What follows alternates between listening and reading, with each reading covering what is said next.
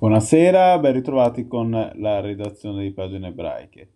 La speranza che sia la Francia a fare giustizia sul caso di Sarah Halimi non è ancora tramontata e quanto spiega a Pagine Ebraiche Jonathan, il figlio della donna trucidata dal suo vicino di casa islamico nell'aprile del 2017, a 4 anni esatti dal barbaro assassinio, alla Corte di Cassazione d'Oltralpe si è prodotta in una sentenza che ha suscitato scandalo globale per la giustizia francese.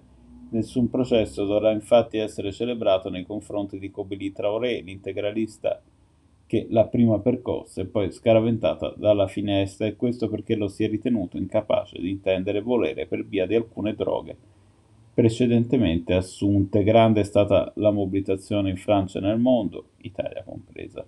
Sull'onda di queste proteste, Jonathan si è detto speranzoso su una possibile revisione del fascicolo, aprendo allo stesso tempo, in caso contrario, all'ipotesi di un ricorso alla magistratura israeliana, una strada imboccata con decisione negli scorsi giorni dalla zia Esther. L'obiettivo è quello di far leva su una legge che permette ai cittadini di Israele, ed Esther lo è da vari anni, di presentare denunce per crimini antisemiti commessi all'estero, una possibilità non esclusa da Jonathan, ma che per il momento resta in secondo piano rispetto al suo proposito iniziale. Capisco la scelta di mia zia, ma io, spiega a Pagine Ebraiche, che continuo a sperare che sia la Francia a prendere questa iniziativa. Pur senza farsi troppe illusioni, Halimi guarda con fiducia l'inchiesta parlamentare in corso a Parigi. L'omicidio di mia madre, afferma, è stato premeditato.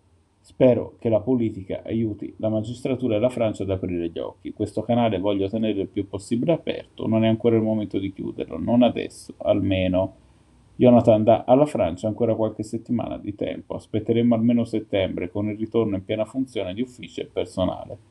Poi faremo le nostre valutazioni e la speranza davvero è che la Francia possa raccogliere questo invito, possa prendersi la responsabilità, possa fare giustizia e mandare Traoré in carcere.